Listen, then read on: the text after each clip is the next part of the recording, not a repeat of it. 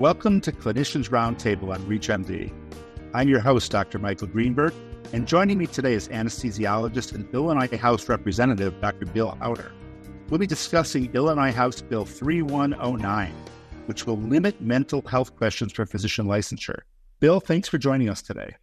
Well, thank you for having me. So before we dive into House Bill thirty-one oh nine, Bill, could you tell us what mental health questions have previously been required on physician license applications?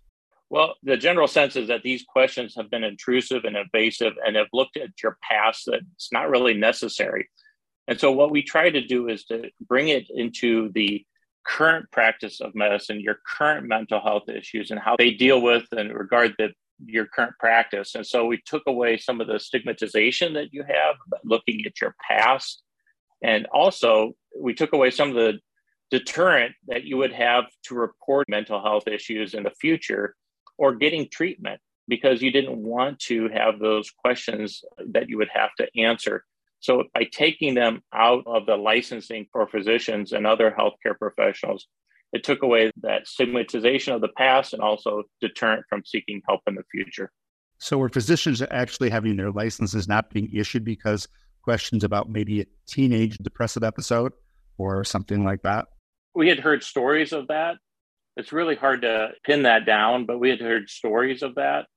And how would you feel if you had to reveal something that you had maybe an issue of depression ten years ago that had now resolved, but you had to reveal that currently? And then going forward, how would you feel about getting help for some issue that you may have and thinking, well, I may have to disclose this to the state or to my hospital or to society or whatever it may be, to my employer. And so just as taking away a future deterrent from people seeking care, I thought it made a lot of sense. Yeah. So it's really important now to remove these questions. Is that correct? So what we're trying to do is have it conform to the standards of the A D A. They don't go into your past history and things that are very extraneous and not important to the license at hand. And so this is what Illinois House Bill thirty-one oh nine does. It just focuses questions related to mental health of healthcare professionals. It focuses those questions on current mental health and how it applies to your current practice. It doesn't look at all at your past history and ask questions that are intrusive or invasive about your past mental health history.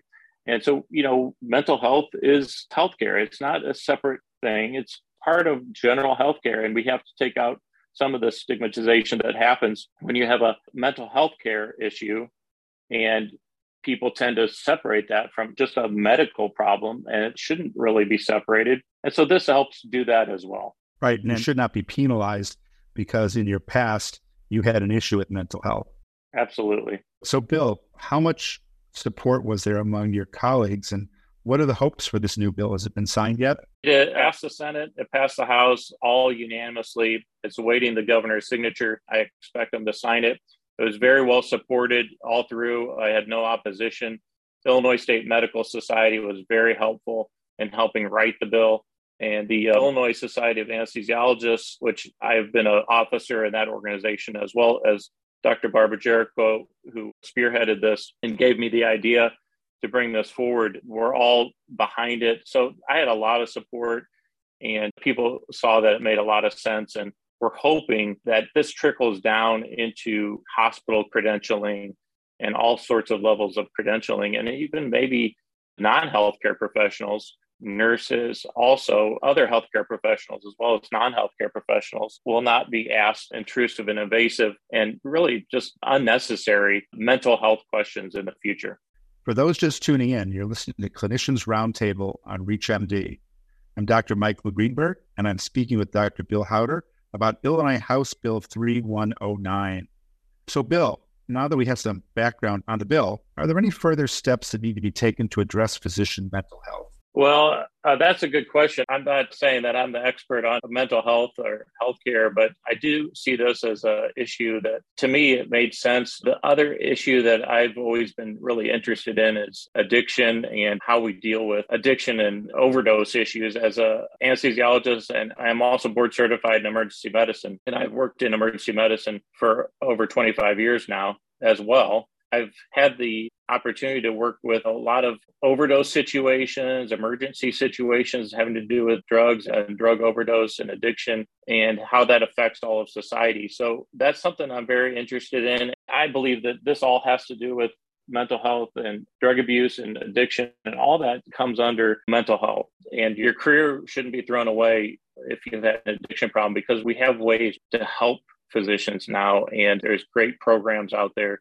So that has been something that I've always been interested in. And I think that's going to be my next area we're going to look into, and how we can better help physicians and all sorts of people in our country that are struggling with addiction. And we see what the fentanyl crisis has done in overdose deaths have just absolutely skyrocketed. And so that's critical that we address it quickly. This is certainly an enormously important topic. And I want to thank my guest, Doctor Bill Hauter, for his work in the field and sharing his insights with us today. Bill, it was a pleasure speaking with you.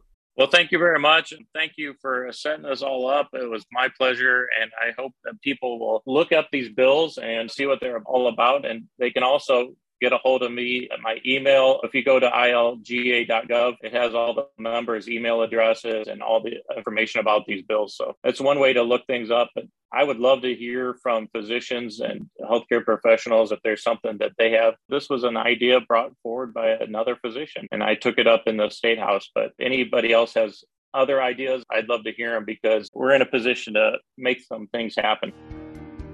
For ReachMD, I'm Doctor Michael Greenberg. To access this and other episodes in our series, visit reachmd.com slash clinicians roundtable, where you can be part of the knowledge. And we thank you for listening.